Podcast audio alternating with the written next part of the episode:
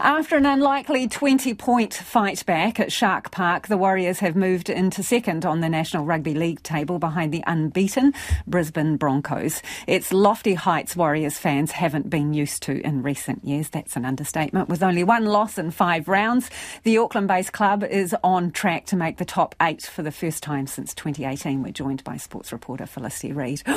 Are you talking up, Felicity? Is this the Warriors' year? Well, that we're even throwing that around five rounds into a 27 round season suggests this is a bit of a different season for the Warriors. There's a lot of belief around the club, and after that 32 30 win over the Sharks yesterday, that's been described as a miraculous comeback, one of the most miraculous victories in the club's 28 year history. So, those in the know are really sort of backing it and saying at this point that this really is a season and maybe it is the Warriors' year.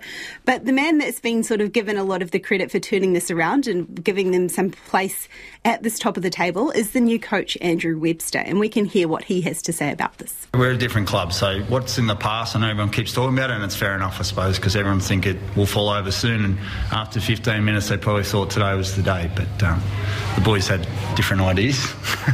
and uh, yeah, but we're our pre-season's been very hard, and they've worked hard and they've bought into everything.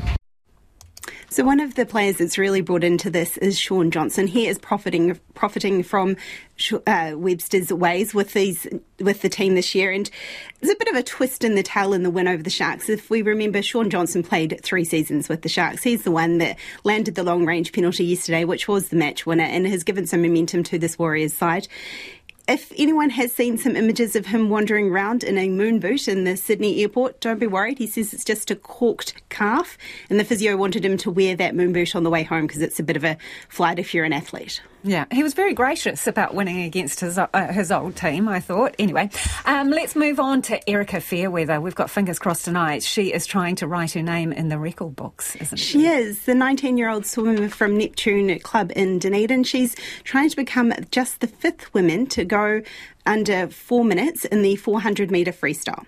So she's been smashing 200 metre records at the New Zealand Champs over the weekend, and in the heats for the 400 metre freestyle this morning, she went 4 minutes and 9 seconds.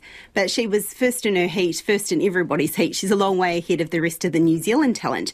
But worldwide, there are those other people that have gone under the 4 minute mark. 16 uh, year old Canadian Summer McIntosh, she set the world record at 3 minutes 56.08 last week in Toronto. Actually, the first person to do this was back in 2009, and that was Italy's Federica Pellegrini. And then in 2014, American Katie Ledecky, who is just a bit of a legend in the sport, she set the world record at 3 minutes 56.46. And then last May, Australian Ariarne Titmus set the world record again, which is the one that Summer McIntosh just broke. So these are big names, and it's kind of like a golden generation for Erika Fairweather to be seeing herself amongst some of these names. So she can crack that tonight, and I think she's going into that final heat, uh, and sorry, into the final in about 40 minutes' time in Auckland. Yeah, and hopefully gas in the tank there. Thank you so much, Felicity. That is sports reporter Felicity Reid.